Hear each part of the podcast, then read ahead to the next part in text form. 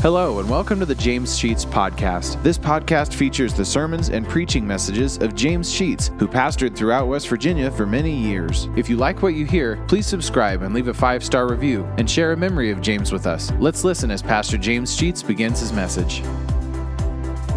Same passage of Scripture a few weeks back on the subject of the Golden Rule, but I want to give new emphasis this morning to the same passage of Scripture using a different verse as the text, beginning at verse 27 of Luke chapter 6. But I say unto you which hear, love your enemies and do good to them which hate you, and bless them that curse you, and pray for them which despitefully use you. And unto him that smiteth thee on the one cheek offer also the other, and him that taketh away thy cloak forbid not to take thy coat also. Give to every man that asketh of thee, and of him that taketh away thy goods, ask them not again. And as ye would that men should do unto you, do ye also to them likewise. For if ye love them which love you, what thank have ye? For sinners also love those that love them. And if ye do good to them which do good to you, what thank have you? For sinners also do even the same. And if ye lend to them of whom ye hope to receive, what thank have ye? For sinners also lend to sinners to receive as much again. But love your enemies, and do good, and lend, hoping for nothing again. And your reward shall be great, and ye shall be the children of the highest, for he is kind unto the unthankful and to the evil. Be ye therefore merciful as your Father also is merciful.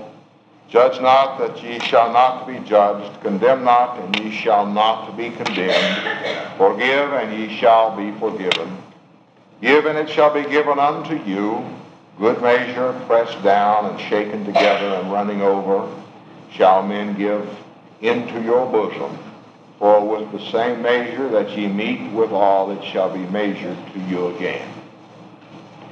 I want you to look at two portions of two verses, or a portion of two verses.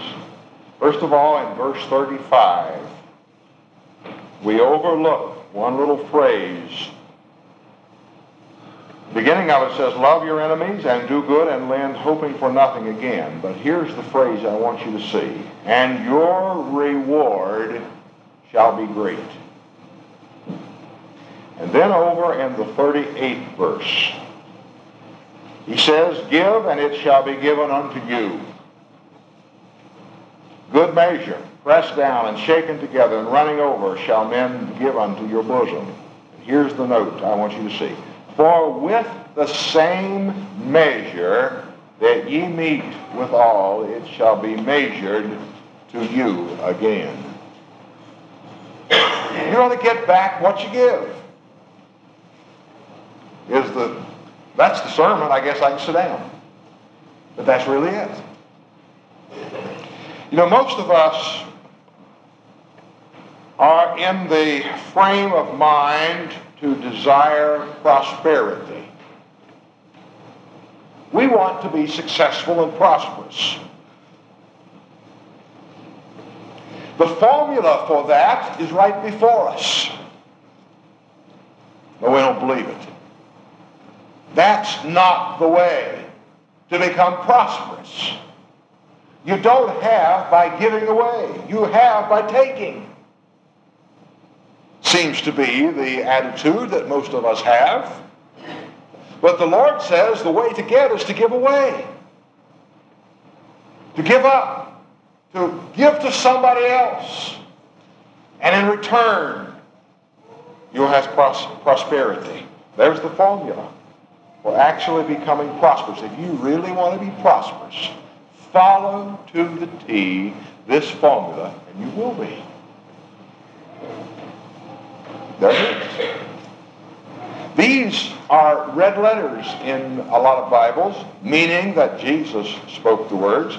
We're not taking Paul or Peter or anybody else's word for it. We're hearing it from the Lord's own mouth. Now, it's somewhat interesting that he does not spend much time, if any, in this passage of Scripture dealing with money. with regard to prosperity. And that's usually the thing that crosses our mind is that I have become prosperous when I have lots of money. But this doesn't seem to, at all to be the attitude that he takes. He rather is thinking in terms of performance. If one performs with no expectation of return, that makes him prosperous. If one gives in order to get, it won't work. If one gives without any thought whatever of getting anything in return, it works. And that's difficult for us to, to accept. For we are, we are conditioned to thinking about receiving all the time.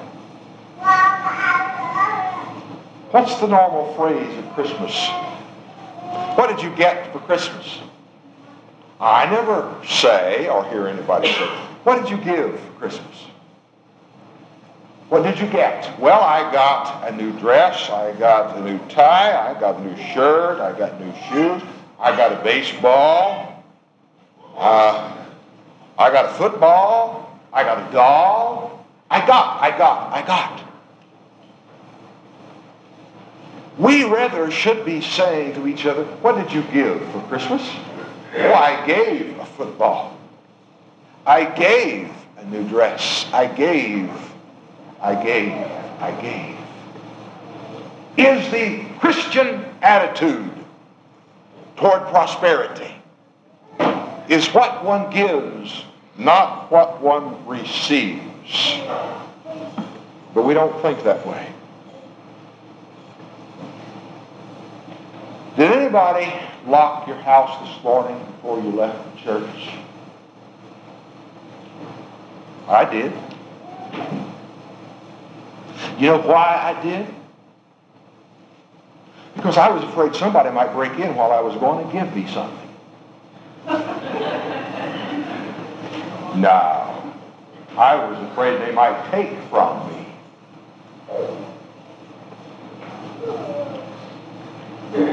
You see, we stop our automobiles in the middle of town and we roll up the windows and lock the door because we are afraid that when we come back, somebody may have broken out our window and given us a present. Now, we don't think that way, do we? Go back to your car and you see that the window is broken and you say, oh my, somebody broke into my car and stole something. Never, never do you say, somebody broke into my car and gave me something.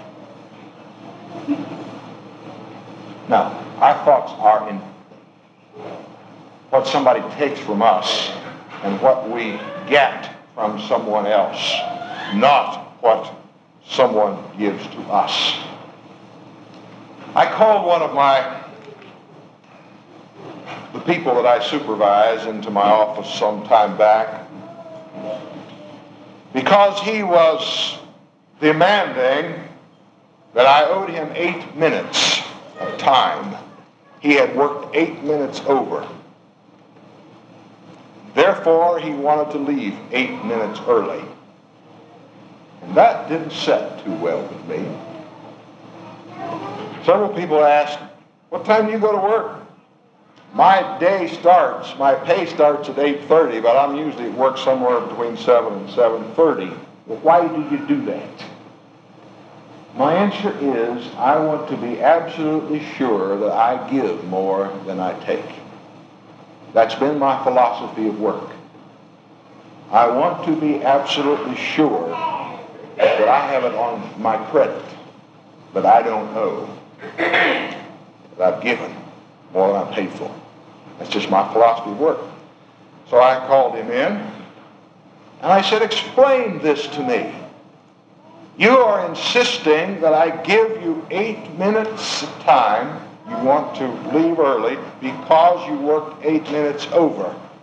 That's right, you owe it to me. I did that. And I said, I didn't complain or say anything to you about the 10 minutes that you were late yesterday morning, or the fact that you requested 30 minutes to leave early because you had to take somebody to the doctor. And now you are telling me that I owe you eight minutes of time.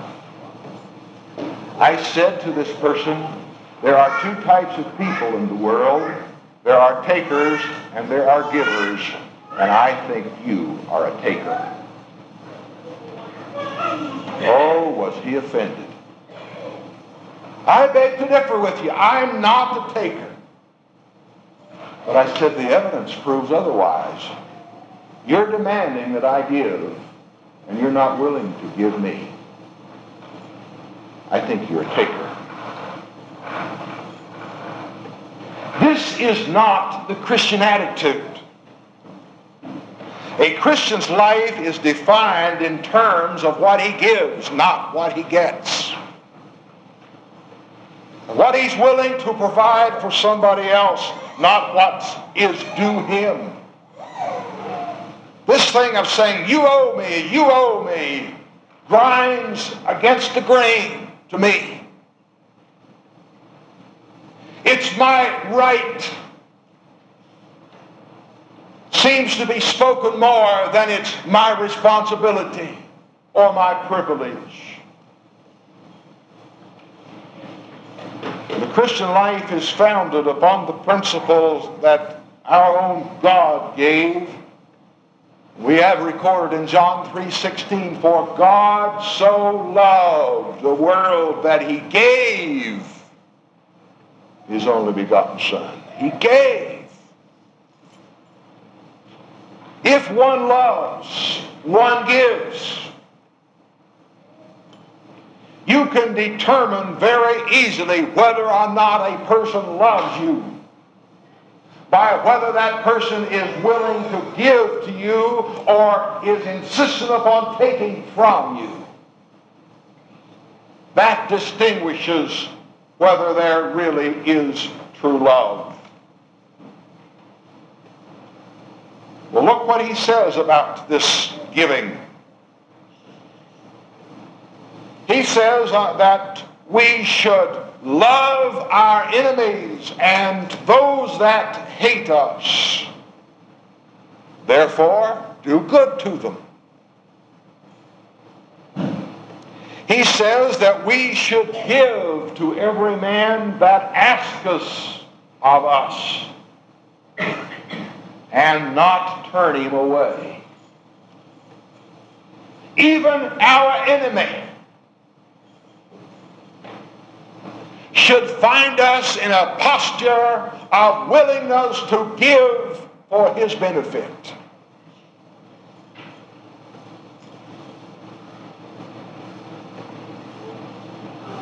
But he's talking more than giving of money. And as I mentioned earlier, probably has little or nothing to say about actual money giving. But he rather is dealing with the giving of oneself.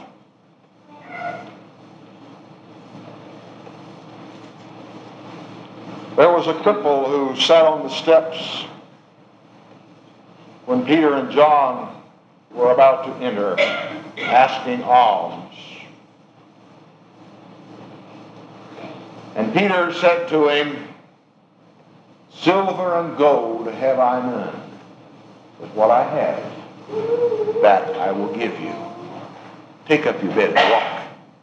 He had something more important to give than money. We too often think that giving is centered upon the pocketbook. The pocketbook is incidental to one's willingness to give because the real giving is of oneself. And this is oftentimes a thing that we're not willing to do. It's easy for us to pass the plate and take up collection. It's very difficult to get somebody who wants to do for the other person. I may not have money, but I have myself.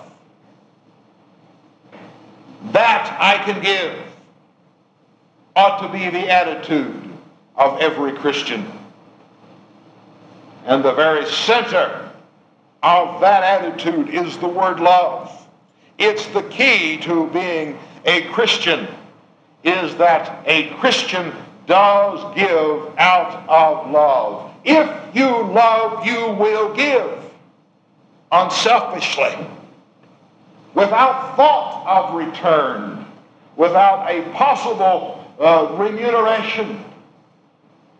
If we love, we provide whatever we provide with no thoughts that somebody's going to pay us back. If we give in order that we might receive, we have not followed the Lord's principle in giving. The Lord gave not expecting any return. He said that we ought to pray for our enemies. We ought to forgive those who do wrong against us. We ought to show mercy to those who don't deserve any mercy remembering that we received mercy at the hands of God in the person of Jesus Christ on the cross, and we didn't deserve it at all. If we did not deserve mercy, do we have any right to only extend mercy to those that we calculate in our mind deserve it? He says to give, but there is one thing he says not to give. He says, do not give judgment. This is a toughie. Verse 37. Judge not.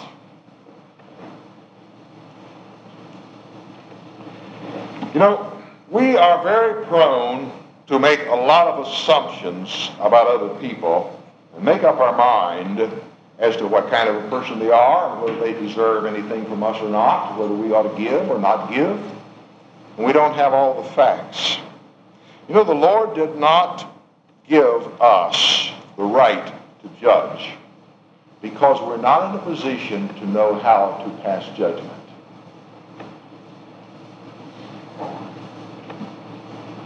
Charles Swindoll, whom whose name at least I'm sure all of you or most of you will recognize, an author and a uh, speaker on radio programs, wrote a book called, The Grace Awakening.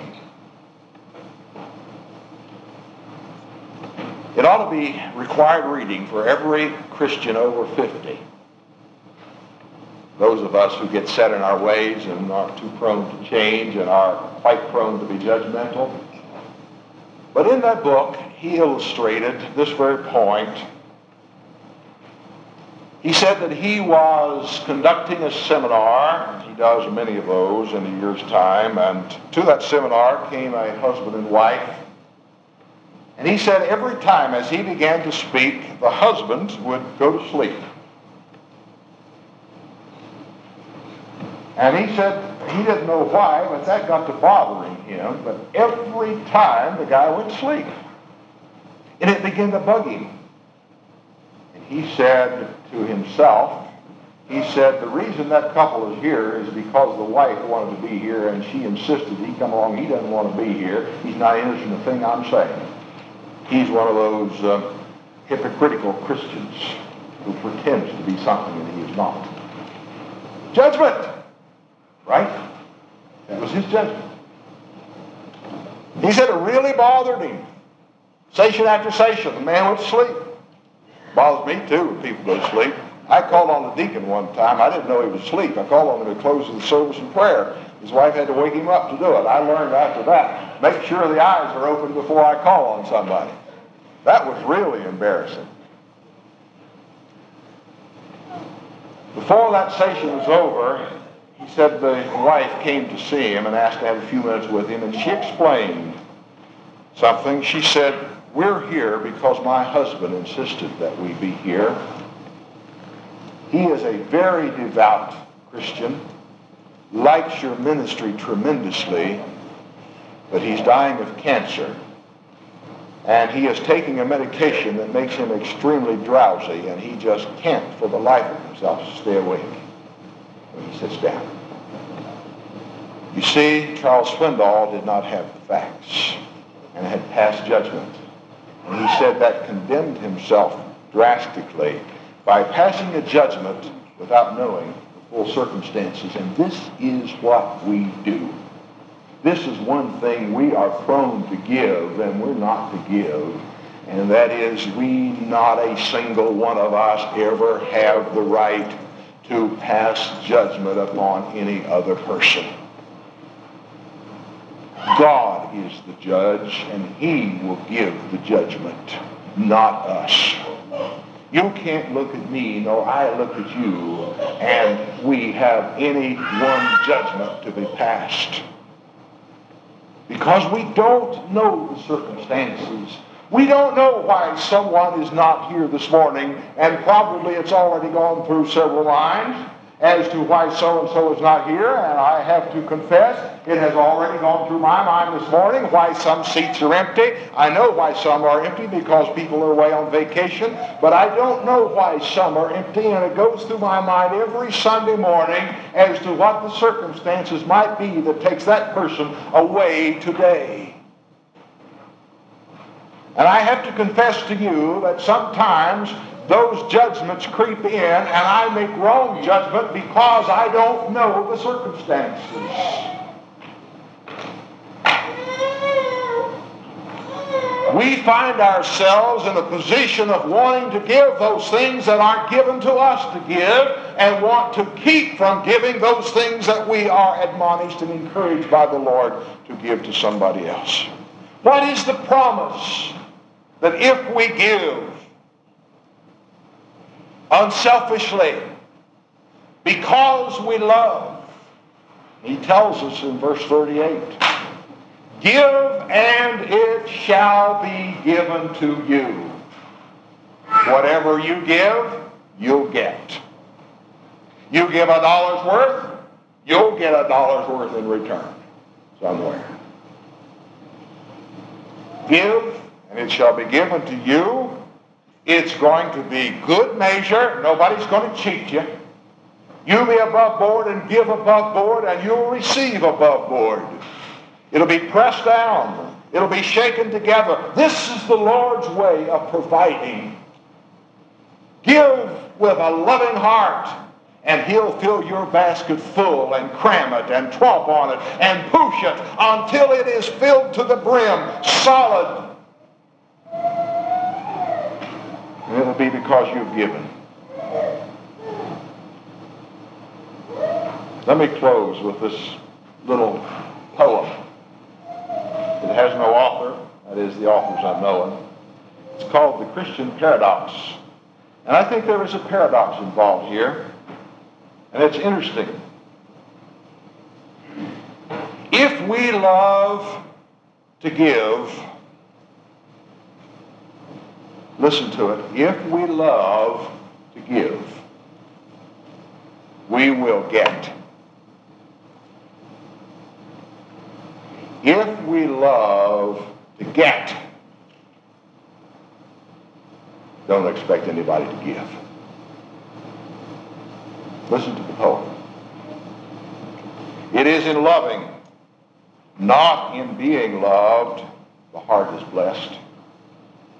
It is in giving, not in seeking gifts, we find our quest. If thou art hungry, lacking heavenly food, give hope and cheer. If thou art sad and would be comforted, stay sorrow's tear. Whatever be thy longing and thy need, that do thou give.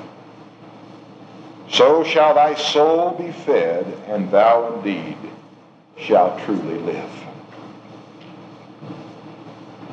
If you need comfort, give comfort. If you need love, give love. If you need a blessing, be a blessing. If you need kindness, give kindness. That's the Lord's way for prosperity. Let us pray. Thank you for listening to today's message. If you like what you hear, hit the subscribe button. You'll receive automatic notifications and downloads when a new message is added to the podcast. Also, please leave a five star review and take the opportunity to share stories, memories, and appreciation for James Sheets and how God used him to impact your life. If you'd like to know why and how this podcast got started, check out our first episode. Lastly, if you want to donate to help offset the cost of operating this podcast, you'll find a link to our PayPal account in the podcast description and email us at james.com sheets.podcast at gmail.com. Thank you for listening, and remember to trust in God for today and for all of your tomorrows.